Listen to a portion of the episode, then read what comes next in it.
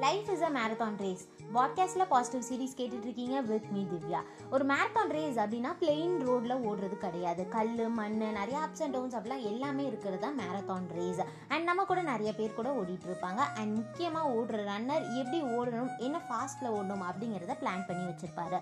Planning அப்படின்னு சொன்னதும் runner அவரோட கோல் அச்சீவ் பண்ணுறதுக்கு எவ்வளோ ப்ராக்டிஸ் பண்ணியிருக்காரு என்ன காம்படிஷன் இருக்குது அப்படிங்கிறதெல்லாம் கால்குலேட் பண்ணி வச்சுருக்கிறது தான் பிளானிங் ஸோ ரேஸ் ஸ்டார்ட் பண்ணதும் கூட இருக்கவங்களாம் ஃபாஸ்ட்டாக ஓடுறாங்க. வெளில ரோட்டில் இருக்கவங்களாம் என்னப்பா நீ பின்னாடி ஓடிட்டு இருக்க அப்படின்னு சொன்னதும் ஃபாஸ்ட்டாக ஓடவே மாட்டாங்க.